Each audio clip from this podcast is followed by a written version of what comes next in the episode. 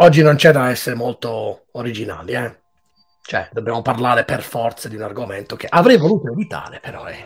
Ma in realtà io questo argomento l'avrei voluto anche affrontare nell'ambito del nostro percorso, però chiaramente il nostro percorso oggi deve per forza fare una deviazione, eh sì, perché di banche bisogna, di banche bisogna parlare, insomma, credo che sia, sia necessario, ma l'avremmo fatto, eh? l'avremmo fatto, quindi inseriamo l'ingrediente funzionamento delle banche nel nostro percorso che tanto ha un andamento erratico ma non randomico. E quindi, e quindi va bene. la strada tutta lunga, dritta è noiosa ogni tanto sarebbe noioso, sarebbe noioso sì. qualche curva. Quindi se non l'avete capito oggi ci soffermiamo a parlare di banche perché sta succedendo il patatrack a livello mondiale. Qualcuno dice no non sta succedendo niente ci sarà un contagio. Ed invece qualcosa sta succedendo. Dopo la sigla parliamo di banche. La paura fa no banca Economia per tutti. Conversazioni inclinate tra Milano e Manchester con Massimo Labbate e l'alieno gentile. Facciamo, inquadriamo il tema. Che cosa è successo qualche giorno fa? Io devo dire, non ho approfondito più di tanto, anche perché... Aspetta, aspetta, prima diciamo subito una cosa. Sì. Stiamo, perché le cose evolvono molto rapidamente. Certo, stiamo registrando giovedì 16 di marzo. Infatti, perché qui le cose cambiano ogni, ogni ora. Allora, um, ripeto, non ho assolutamente, eh, non mi sono addentrato nell'argomento, perché oggi volevo fare più che mai l'uomo della strada, volevo fare quello mm. che non capisce nulla e ad un certo punto fa le domande più basilari, perché mi rendo conto che il tema banche è un tema contorto, è un tema con cui eh, distorto anche nella mente delle persone. Qualche volta ne abbiamo parlato, no? Sembra quasi che la banca, non lo so, ti debba dare per forza i soldi quando vai a chiedere un mutuo. C'è questo rapporto, mm. forse italiano nostro, che non abbiamo una grande cultura finanziaria da quando cresciamo, non studiamo queste cose. Quindi magari oggi ci soffermiamo un attimo. Allora, prima di tutto Spiegaci un attimo cosa è successo qualche giorno fa quando una famosa banca americana che ha fatto il patatrack. Due.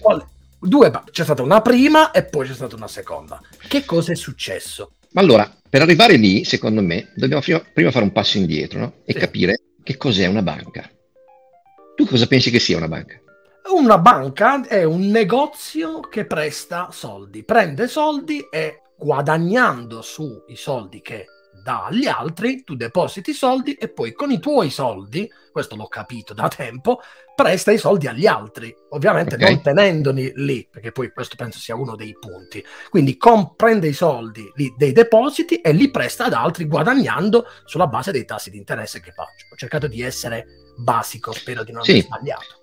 Allora, diciamo, dal punto di vista eh, banca, eh, diciamo, fa questo, no? Cioè, raccoglie i depositi, non è, non è, più la banca del Far West dove in pratica fa da gigantesca cassaforte, poi se arrivano eh, i banditi, svaligiano la banca, il depositante ha perso suoi, il suo oro, ma appunto tu depositi dei soldi in banca, hai un credito, un saldo a credito di conto corrente, cioè hai ceduto il tuo denaro alla banca e sei creditore verso la banca e quindi la banca che eh, ha ottenuto il tuo denaro perché tu gliel'hai ceduto lo, lo usa come crede che poi ti fermo eh. un attimo, a proposito del, del, Far West, io non è che vado con la borsa in banca e gli do le, le banconote, io spingo Beh. un tasto sulla mia app e mando i soldi, quei soldi sono un flusso di denaro ma materialmente non esistono, o sbaglio, non è che vengono, vengono portati da un negozio mm. all'altro, no, dico però... Uh, beh, allora, eh. mh, mm, diciamo, eh, ci sono, abbiamo, abbiamo distinto, c'è il denaro elettronico, le forme di pagamento elettronico, certo quando tu spingi un bottone, come dici, e mandi del denaro alla banca, in realtà stai spostando del credito esatto. che era già registrato presso un istituto, lo sposti presso un altro istituto. Sì.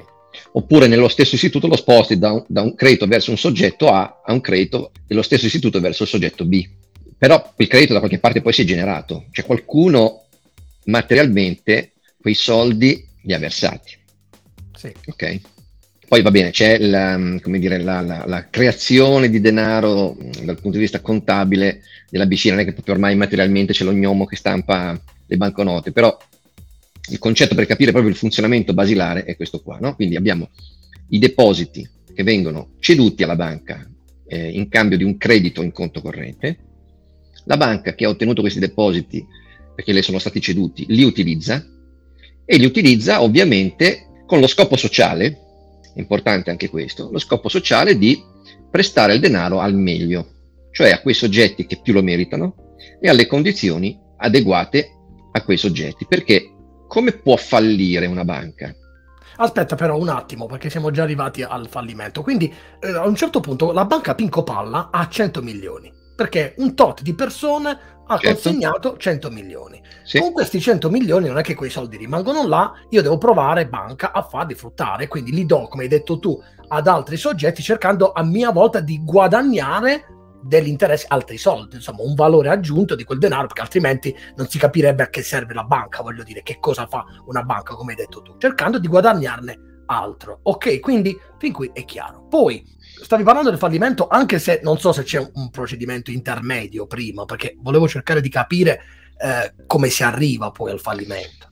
Sì, sì, allora diciamo che io volevo dire questo, che la banca fallisce nel momento in cui lei ha dei debiti verso i suoi correntisti e le sue capacità finanziarie sono inferiori a questi debiti. Ora dobbiamo capire bene, visto che questo credito verso la banca da parte dei correntisti non cresce, a meno che versino altri soldi e quindi contemporaneamente la banca ha anche più risorse, dobbiamo capire come fa la banca a fallire, nel senso che in quale modo la, banca può, può perdere al punto da non poter più ris- rispondere alle richieste dei suoi clienti che vogliono indietro i loro soldi. Esatto. Ecco, ti faccio una domanda classica, proprio che mi viene in mente. Se ad un certo punto tutti quanti ci svegliamo e andiamo in banca a chiedere i nostri soldi, che cosa succede? Io, eh, oppure ci mettiamo d'accordo un tot di persone e dicono io rivoglio i miei soldi indietro, tutti, tutti una volta. La banca sì. non ce li ha materialmente. Diciamo, eh, ovviamente materialmente non li ha, deve smobilizzare, ma mm, se tutti i clienti di una singola banca si eh, uniscono per andare a richiedere soldi alla banca, creano il problema per il quale sono nate le banche centrali.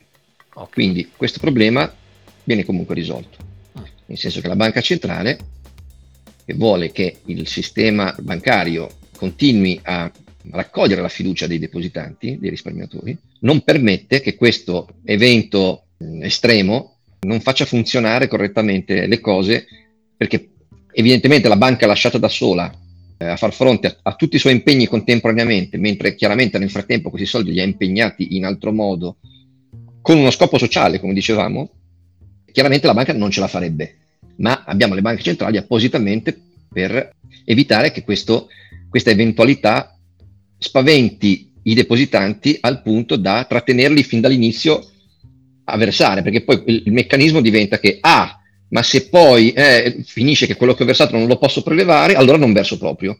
E, e, e, non si instaura quel meccanismo virtuoso che permette alle banche di svolgere quel ruolo sociale che dicevamo. Ok, diciamo che comunque questo è un caso di specie partic- molto particolare, impossibile che, che questo avvenga, era giusto per capire, per estremizzare e capire meglio inquadrare meglio il problema. Quindi, non essendo questo il problema, come invece fallisce o è fallita questa famosa banca americana? Due poi. E, poi allora, abbiamo detto come, come, fa a fallire? No? Deve perdere. L'impiego di questi soldi eh, implica, l'abbiamo detto tante volte, qualunque impiego ne fai implica un qualche tipo di rischio. Quindi potresti averli impiegati, per esempio, in attività molto rischiose che ti promettevano grandi, grandi ritorni, quindi la banca questo caso ipotetico, si è presa per avidità dei rischi troppo alti, questi rischi si sono materializzati, quindi i risultati sono stati inferiori eh, alle attese, anzi eh, insomma il danno ha superato il beneficio e, e, e quindi il patrimonio si è eroso e la banca si ritrova impoverita e non è in grado di far fronte ai... Esattamente come potrebbe fare una persona che investe il denaro in maniera sbagliata. Sì, eh, diciamo che l'investimento, l'investimento sbagliato, anche le banche lo fanno, però diversificando e facendone tanti, tante, tante tipologie, tante attività, poi hanno comunque erogano dei servizi, si fanno pagare delle commissioni per questi servizi, quindi in qualche modo hanno anche dei rientri da, dall'altra parte.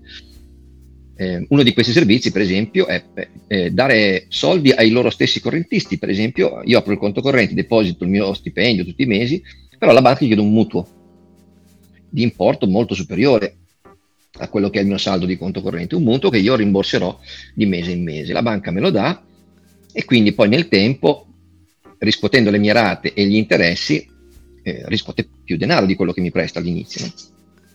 Quindi la banca fa tante, tante cose e qualcuna di queste a volte non va, c'è qualcuno che il mutuo non lo rimborsa perché perde il lavoro, perché certo. eh, non ce la fa, o, insomma. Eh, nella diversificazione molto spesso le banche assorbono le, le cose che, che, che, vanno male con invece le cose che, che producono un, un, risultato positivo. La cosa che, ehm, parlando di mutui, dobbiamo chiarire bene è l'entità di mutui che una banca, di prestiti, insomma, che una banca può erogare. Tu facilmente potrai intuire che, facciamo un esempio domestico italiano, che Banca Intesa è in grado di erogare più mutui di una, una banchetta eh, locale. Una banca piccola, certo. Un credito eh, cooperativo, per esempio. Sì, mh, mm, sì, sì, adesso non volevo fare nomi, come dire, che sembrasse di voler paragonare, denigrare. No, no, soltanto una banca sono... grande rispetto a una banca piccola. Esatto, una banca grande rispetto a una banca piccola. Perché secondo te? Perché ha un volume di liquidità, una banca più grande è molto più alta di una banca piccola. Esatto, no? cioè, la, la, quantità di eh, risorse che ha eh, da, da, impiegare è più elevata perché raccoglie più clientela, mh, mm, raccoglie di più, eccetera.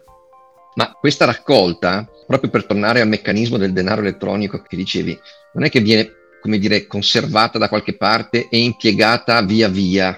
Questa raccolta viene di fatto sempre comunque investita per le cose che dicevamo prima, tendenzialmente investita in attività a basso rischio. Dopodiché la banca dice alla, alla banca centrale, eh, siccome io ho un patrimonio X fatto di investimenti in attività a basso rischio, eccetera, a questo punto sono autorizzata a prestare una somma analoga quindi non è che poi ha bisogno di disinvestire le riserve per dare a te il mutuo. Registra un, eh, un'operazione a, eh, a, tuo favore eh, di mutuo e eh, mantiene l'investimento come collaterale. Okay? ok? Quindi questi investimenti, dicevamo, dobbiamo capire un pochettino che tipo di rischi si possono prendere. Nel caso di Silicon Valley Bank, il rischio che è stato preso non è stato il rischio di eh, attività mh, particolarmente, di, di, investire in attività particolarmente rischiose, ma eh, è stato quello di prendere titoli di Stato americani particolarmente lunghi come durata. Perché un rischio questo? Perché nel momento in cui i rendimenti salgono, i tassi salgono, il titolo di Stato si svaluta perché si svaluta? Perché il titolo di Stato paga una cedola tendenzialmente eh, fissa, una cedola di interesse fissa. Supponiamo del, so, del 2%, diciamo. E questo rappresenta il rendimento eh, del momento in cui lo, lo sottoscrivi. Si, si, rende il 2% perché in quel momento i rendimenti sono al 2%. Ma se i rendimenti passano al 3%, il tuo titolo che hai già comprato e che rende 2 continua a pagare 2, quindi rispetto al mercato che paga 3, il tuo titolo vale di meno quanto di meno? E beh, quanto meno lui rende rispetto al rendimento normale, quindi l'1%, l'1% in meno ti sta pagando, no? perché lui ti paga 2 e il mercato paga 3, per il numero di anni in cui tu dovrai continuare a tenerlo prendendo di meno del mercato. Quindi più è lungo il titolo di Stato in cui investi e più prendi quello che si chiama un rischio tasso. Che cosa è successo in questi ultimi 15 mesi? Che i tassi sono saliti eh, come mai era successo per velocità e per entità del, del rialzo. Sono saliti così tanto perché manca la roba, Max. E quindi, e quindi, è venuta fuori un'inflazione elevata. Ma perché si alzano i tassi quando c'è l'inflazione? Adesso questa è una cosa che non abbiamo mai, mai detto e oggi è veramente l'occasione per esprimere questa cosa. Allora, abbiamo detto, le banche hanno questi depositi investiti in attività a basso rischio e prestano tanto denaro quanto il valore del loro patrimonio. Ok? Se la banca centrale alza i tassi, sta svalutando il valore di questo patrimonio. Perché abbiamo detto che il rialzo dei tassi fa abbassare il valore di queste riserve. E di conseguenza tutte le banche hanno meno possibilità di prestare denaro. Certo. E quindi le persone... Il motivo, che, il motivo che, che hanno... per raffreddare l'economia, l'abbiamo detto. Prima. Esatto, è, è, è questo il, il, meccanismo proprio idraulico.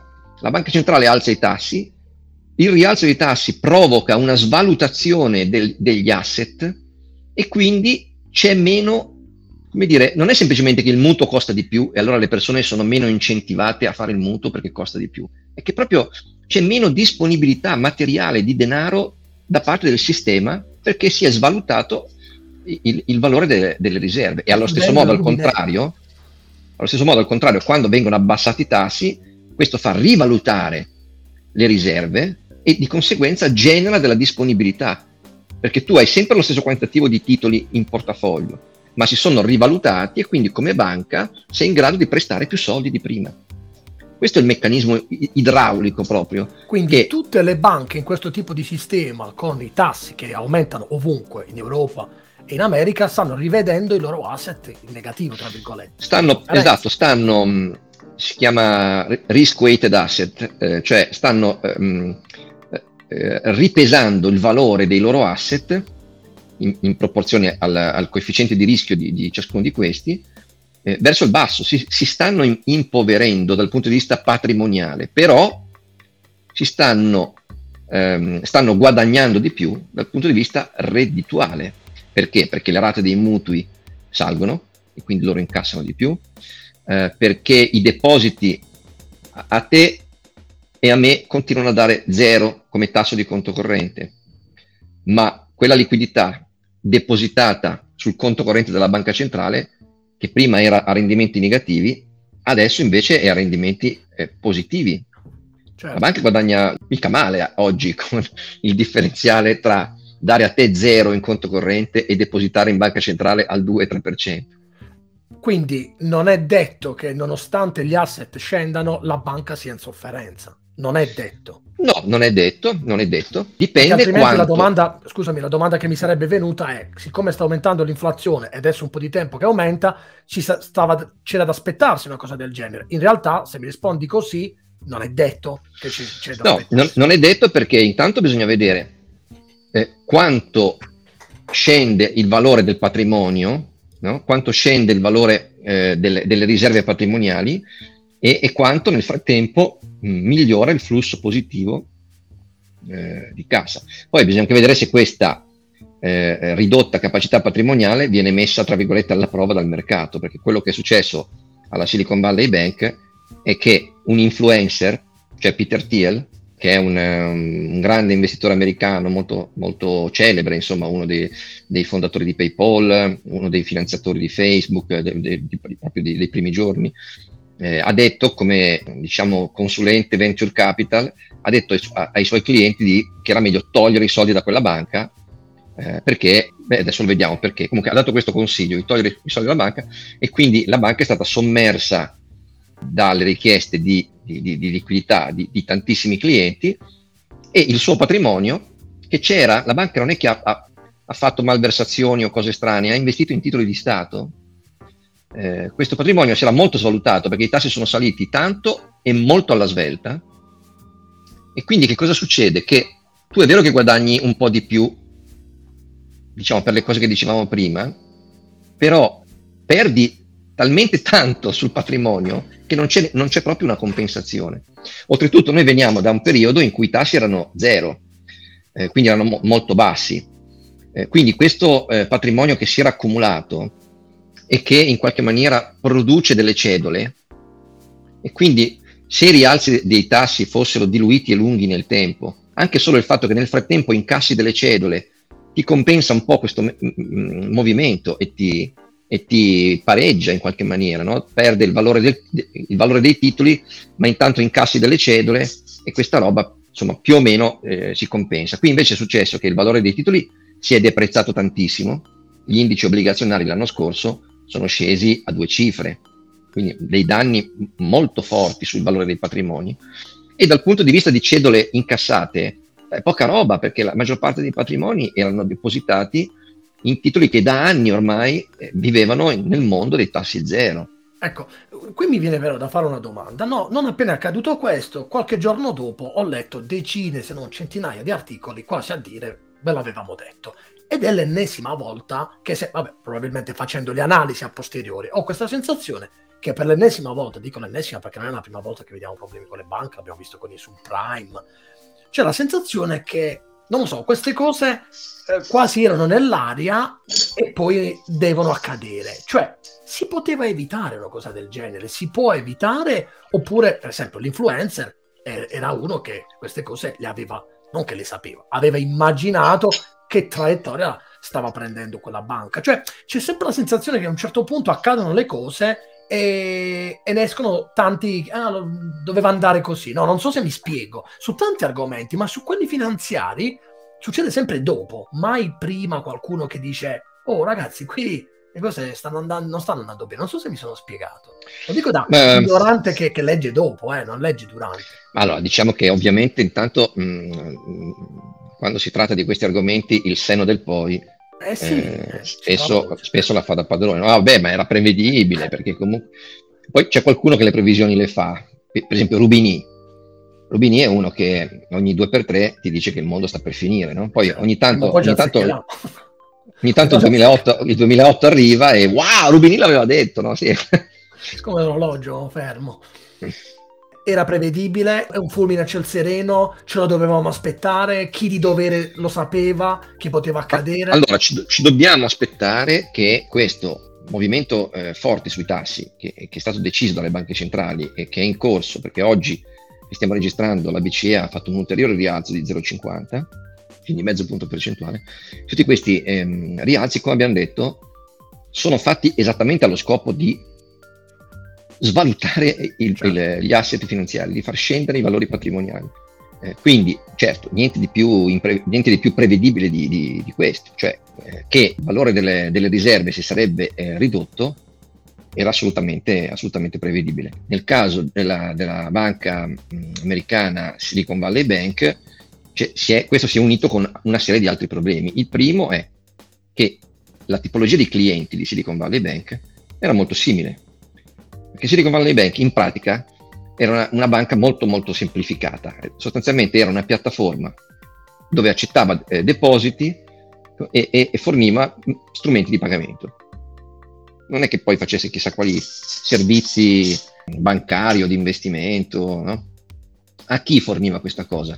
Agli start-up eh, della Silicon Valley, per l'appunto. Quindi gente che aveva magari un'idea brillante su un software, raccoglieva dagli investitori qualche milione questi milioni venivano posteggiati sulla eh, Silicon Valley Bank e da lì utilizzati per lo sviluppo dei progetti, pagare le, eh, i servizi in outsourcing, i dipendenti, eccetera, eccetera.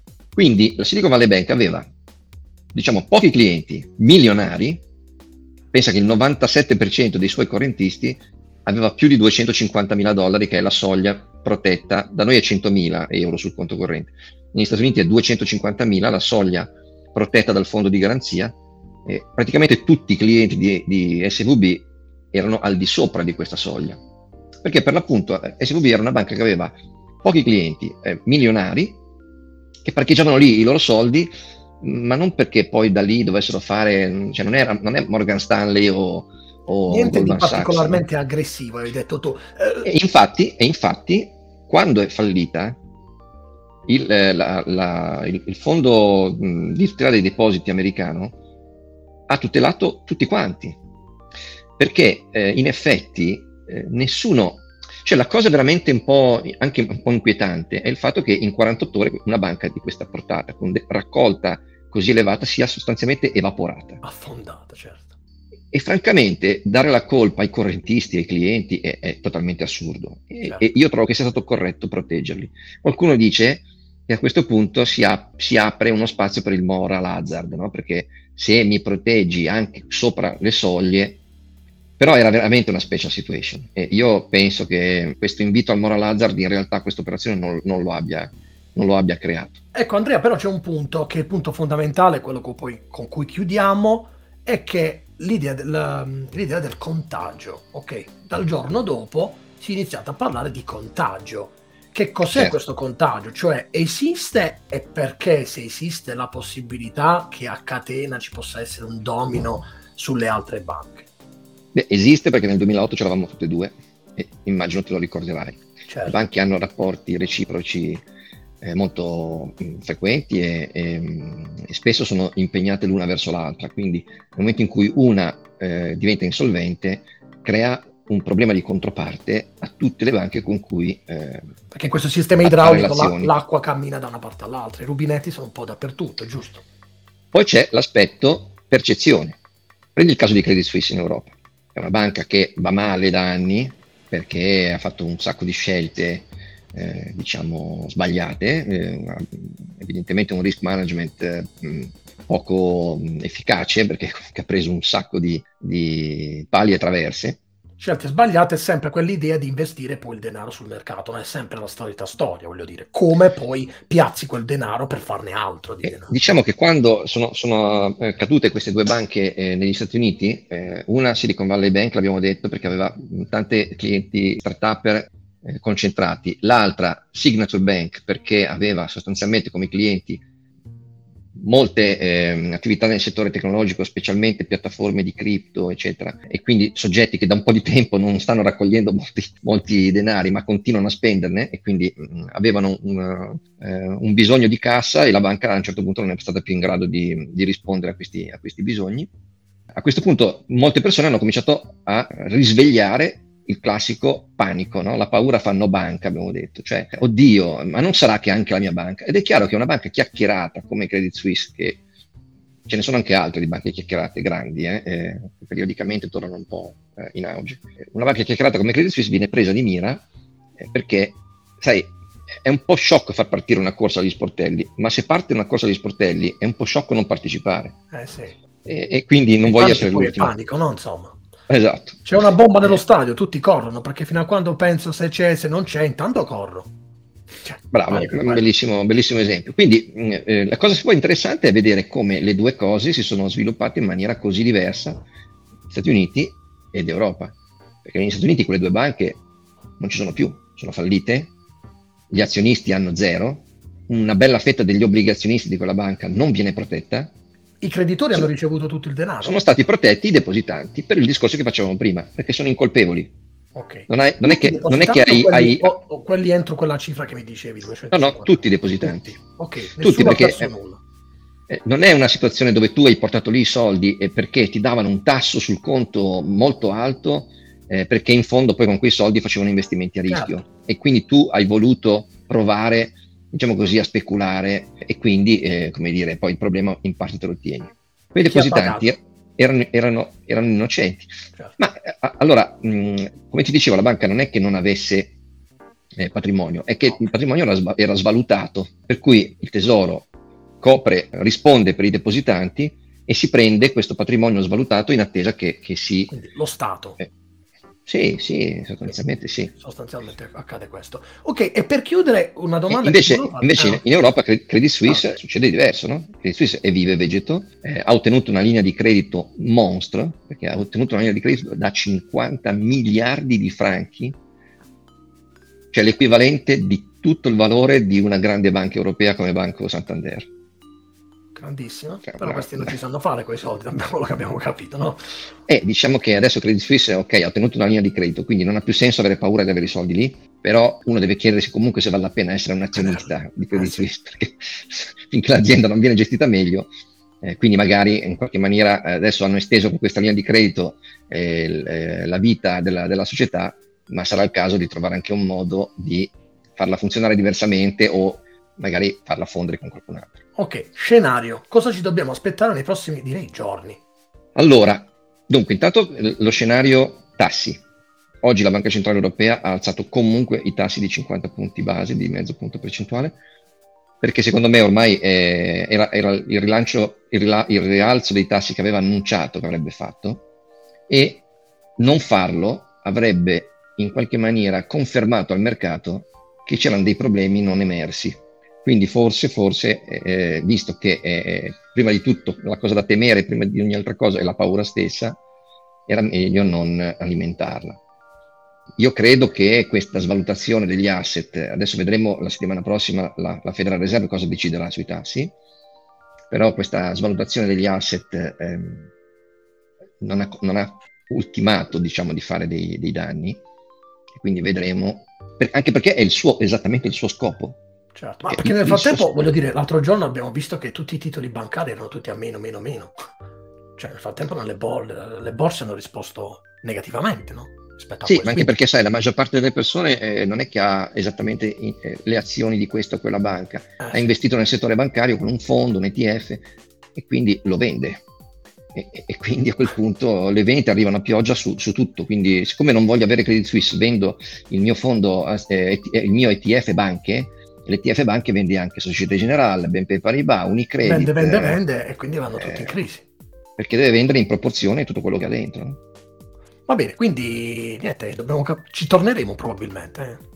Penso anche. Ci torneremo sicuramente perché eh, comunque eh, il meccanismo debito politica monetaria, economia, eh, è una cosa su cui torneremo perché dobbiamo completare quel ragionamento su come funziona, quel ragionamento che abbiamo iniziato con l'analisi delle scuole economiche, su come funziona effettivamente l'economia. Noi veniamo da 40 anni dove abbiamo continuamente pompato il debito pensando che un po' di debito avrebbe dato una spinta alla crescita, ma ti dà una spinta iniziale, ma nel frattempo ti stai mettendo sabbia nello, nello zaino e quindi avrai meno crescita dopo.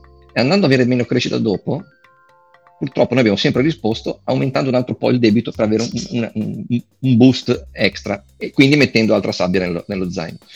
In tutto questo, il debito è una cosa che chi non ha prende da chi ha e gli paga, glielo ripaga e gli paga gli interessi.